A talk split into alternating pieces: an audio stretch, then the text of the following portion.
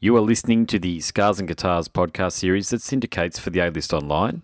My name is Andrew Mackay Smith, and the interview subject I have coming up for you is Jamison from the Canadian outfit Arrival of Autumn. The reason for the conversation is to promote the band's brand new album, which was released on the 29th of March 2019. It is called Harbinger. If you want to check out the band, I believe they've got a pretty good Facebook page. And if you want to check me out, go to my Facebook page, which is, of course, Scars and Guitars. And I also put a heap of content up on the alistonline.net. Here we go. Hello, mate. How's the uh, Aussie has been treating you? What's that? The uh, the Aussie phoners, the phoner grind, I call them, mate. You know the phone calls with the Australian media contingent, mate. Are we are we treating you well? Are we giving you a good? Uh, are we having some good conversations with you? Honestly, uh, you're my first call from down under. So. oh shit! Really? Yeah, well, yeah, yeah. there you go. And uh, I, I didn't, uh, I didn't know I'd be uh, having the pleasure of uh, speaking to someone from uh, the southern hemisphere today. So that's awesome. oh, sweet. Okay, rightio. Well, mate, I'm going to have to. Uh, I'm to have to impress it. The pressure's on. The pressure's right on it, isn't it? Hell yeah, I'll take it. Cool, mate. Well, well, look to start with. Uh, congratulations on this album, Harbinger. Okay. Um, you know, I get a lot of new releases. I don't know how many new releases I get a week, but it'd be over ten. So you can imagine what that multiplies out over a year. And um, one of the most um, commanding things that I feel about the album. Okay, yes, it's. Well, I feel it's metalcore imbued with heavy lashings of death metal, but one of the things that I've been talking to a lot of bands, particularly bands that are starting out with, is make sure it sounds good. And yours is probably the best sounding album that I've heard all year. And that's a massive compliment as far as I'm concerned because, I mean, look, a lot of people can't afford Dr. Dre's Beats headphones, and um, most of us listen to music through iPhone speakers and really shitty cast or stereo system, you know, that sort of thing. And I can tell you, mate, it even sounds good through an Apple MacBook Air speakers, and that's some some accomplishment. So well done for all of that. God damn, thanks, man. That that means a lot. Yeah.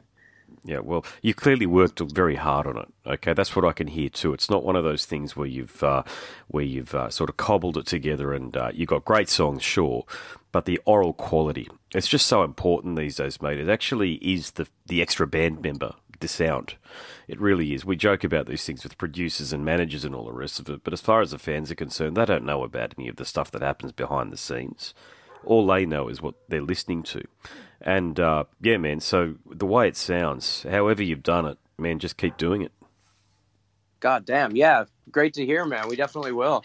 And yeah, like, I mean, even, you know, vocally, I wanted to put in as much as I could, and like, the guitar players spent like a week with Jay, uh, trying out different amps, cab combos, pickup combos, different like in in the guitars and different guitar setups, and they they worked so hard getting that tone. It was crazy. Hmm. Yeah, you can hear it. You can hear it, mate. And and I'm a bass player, right? So, I c it's probably the first death death metal backslash metalcore release that I've heard in years where I can really properly hear the bass guitar. Nice, yeah. You know that? especially on tracks like "End of Existence," he's got that just soaring riff uh, during the verses, and oh, Yes. it's just so good. Yeah, Yeah, yeah. But It's it's look, it's I, I love I love a lot of old school bands. I'm in my forties, okay, so yeah, one of the greatest death metal, uh, uh, one of the greatest bass players ever. Forget about in death metal is Alex Webster from Cannibal Corpse. But guess what? You can Yeah. never bloody hear him. And I, I've never understood that with those guys. You know, this is not a criticism. Uh, It sounds like it will be, but it's not meant to come across that way. Um, I, I don't understand how they got one of the greatest bass players in rock and roll, and he's inaudible except for when you go and watch them live. And even then, when you watch them live, you've got to be standing in certain positions. So I'm sure he sounds fabulous on stage. But yeah, it's it's important to me as a bass guitarist that the bass does um, have some oral clarity in the mix, and and also too has some interesting lines to play, which your bassist clearly does. yeah, super creative guy. Uh, all the yeah, I mean, all of us have our our uh, little you know sparks of creativity that we that we've added to the album, and yeah, Kevin, uh, our bass player, is just fantastic. Hmm. Yeah. So, wh- who would you describe as the band's collective influences then? Because I've already alluded to the fact that I think it's a bit of a cross between a metalcore and a deathcore release. So would you would you agree with that classification? And can you talk a little bit more about who you've been inspired by? Yeah, that's basically what I've been telling people. Is we're like if uh, the Black Dahlia murder and Bullet for My Valentine had a baby. Um, mm, yeah. Guitar players are definitely heavily influenced by bands like Death, and uh, I myself uh, heavily influenced by Metallica, even so like the thrashier side of that old school stuff, and truly, I mean, yeah, Bullet, Killswitch Engage, Trivium, all that remains. Hmm. You know, in the uh, early mid two thousands, that was that was life changing for myself and uh, and uh, a couple other guys in the band. So we definitely wanted to keep the the melodic, big choruses, but still be able to just you know melt your face with our thrashy sections as well. Mm, mm. You mentioned Trivium in there. Did you uh, you got into them in the mid two thousands from what you're saying there? And uh, which of their albums did you did you enter? Did you, if you like, so did you get into them through the Crusade or Ascendancy, or where did you start with those guys?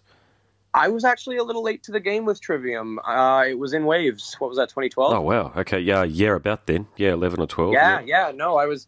Uh, for me, it was it was definitely more Bullet for My Valentine and The Fall of Ideals. All that remains.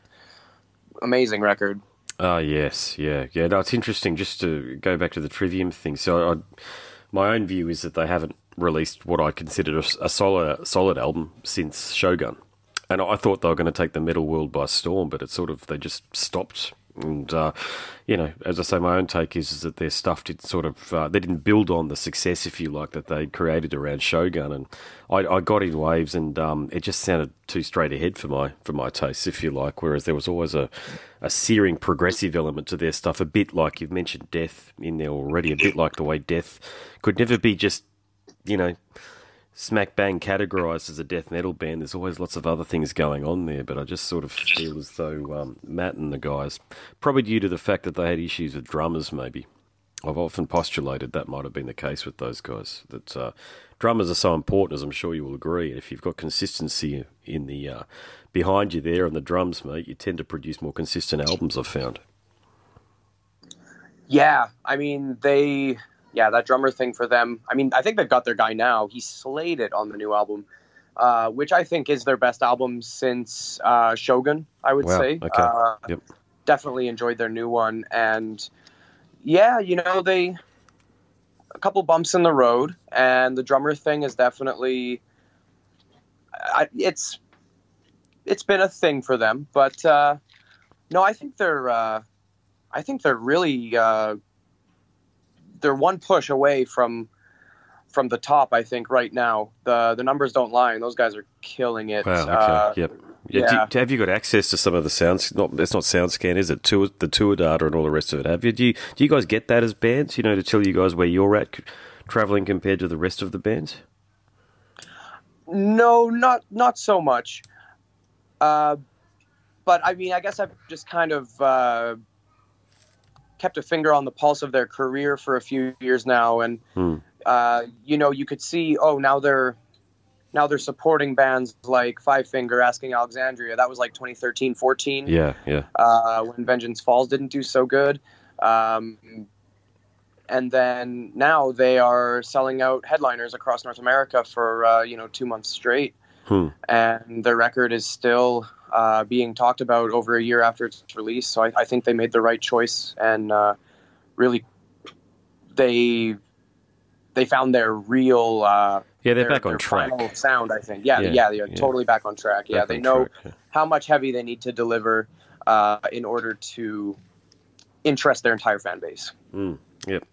Good observations, mate. Now, now, just back to you guys. One of the curious things I noticed was, yeah, I'm I'm so glad that you've got a partnership there with Nuclear Blast because you know you've got that global reach. Of course, you're talking to me down here in Australia, and you're in the far north there in Canada, I believe. And uh, but I actually thought the the label that you guys would be um, appropriate for with those guys was uh, Sharptone, one of their subsidiaries. So, was there any conversations about you guys joining Sharptone instead of just going to the parent company?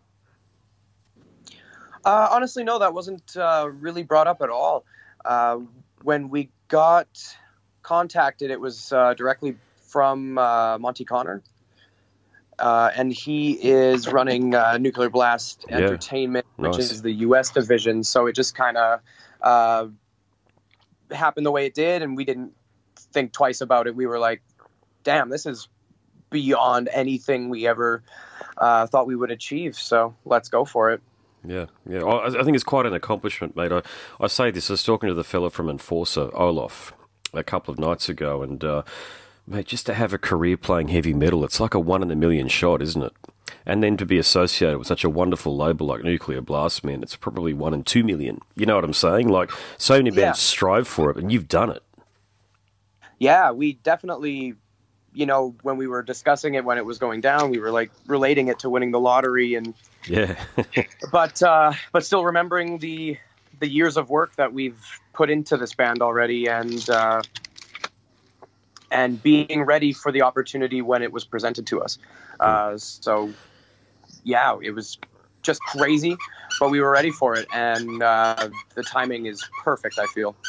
I know that's a that's a really interesting point you just raised there. You know, a lot of people think um, from the outside they might think a band like yourselves, um, oh, you know, you're just lucky. You know, you got a development deal or whatever. It's all bullshit. You know, you guys were together. You had your you had everything in order. So when someone like Monte or representatives from a serious record company like Nuclear Blast approach, you're like, yeah, we're good to go. We're ready to go right now, actually. And people don't understand that who who hang around on the periphery. I think of, of the music industry. It's it's interesting for us down here in Australia because John, who set up the phone call for us, um, John is actually the guy at the centre of Nuclear Blast Australia.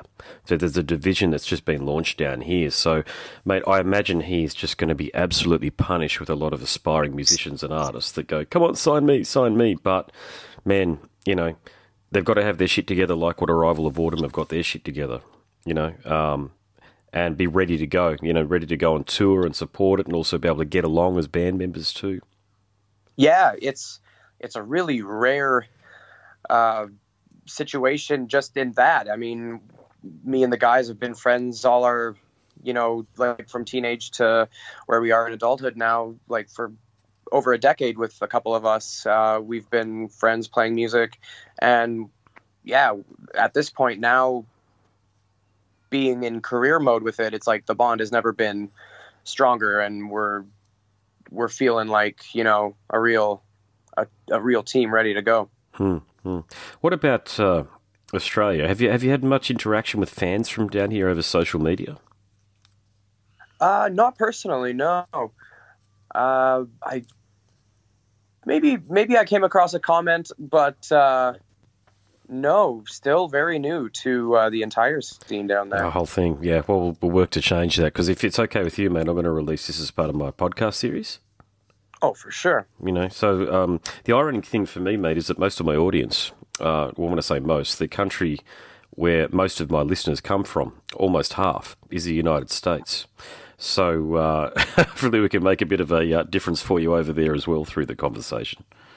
Awesome. Yeah. You know, what about um, touring? Have uh, you know management and have you guys got ideals on a uh, on a fairly lengthy tour to support this this album?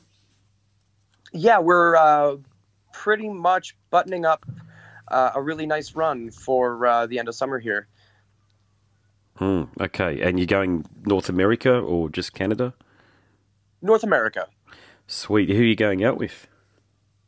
I can't say anything like that uh, right now. All right. Okay. Super secret. Yeah. No. Uh, Good. and then uh, hopefully hitting Europe uh, within the next year as well. Oh yeah. You guys should be all uh, over the festivals over there. Surely you've got some festival bookings. I know you probably can't talk about them, but have you have you got your eye on some festivals over there?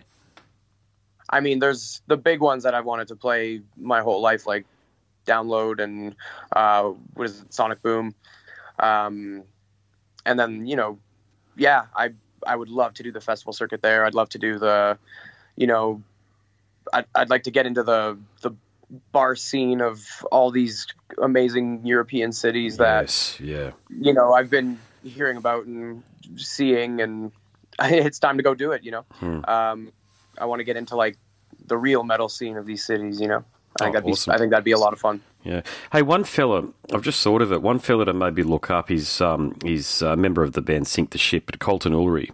Um, they had a really good album out last year, actually, and it's different to what you guys do. It's a bit more melodic. Um, I think pundits online call it easy core. I don't even know what that means, to be honest with you. But uh, you probably know better than I do what it means. But um, if you ever, he, they're on Sharp Tones, so the subsidiary, the start again, the subsidiary to Nuclear Blast. If ever there's an opportunity for you guys to chat, mate, do so because I think you guys will find there's a lot, in, you have a lot in common musically, and it might be a good musical partnership for a tour. Oh, nice. Sink the ship. Sink the ship. Yeah, yeah. I mean, they're not nice. they're stable mates, effectively, of you guys. But I think yeah. I like I like, especially with new bands. I think it's really important to put on a really good package tour that gives you uh, a lot of exposure, like broader exposure, if you like. So the two fan bases come together, and I think there's you'd find that musically you guys have got a lot in common.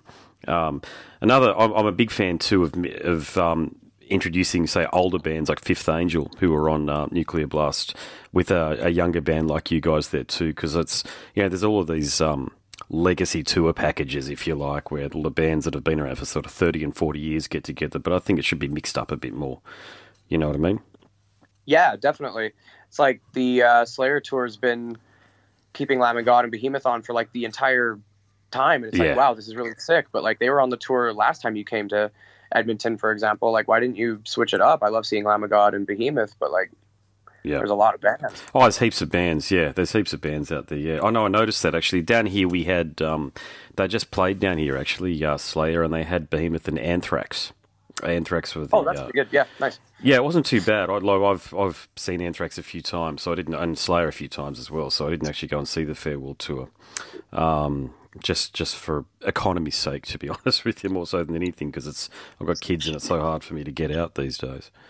Oh, for yeah. sure. So, but mate, I, better let you get to the next one. Um, there's heaps of questions I'd love to ask you, but uh, such is the nature of the phone calls, mate. You know, you've no doubt got somebody else calling through soon. So, mate, uh, like I said in the introduction, I really hope you guys, you know, succeed here with this one here because it's a tremendous release. Harbinger, and um, and I've I've watched your YouTube videos too that Nuclear Blast has set up. You're articulate guys, man, and just good luck with everything. And I really hope everything works out.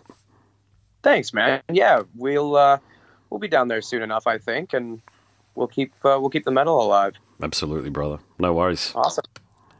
All right, mate. Take it easy. Thanks for the chat. Yeah, good chatting, man. You have a good one. No worries, mate. Okay, catch ya. You have been listening to the Scars and Guitars podcast series that syndicates for the A List Online. My name is Andrew Mackay Smith, and that interview subject was Jamison Friesen from the Canadian outfit Arrival of Autumn. Thank you so much for listening.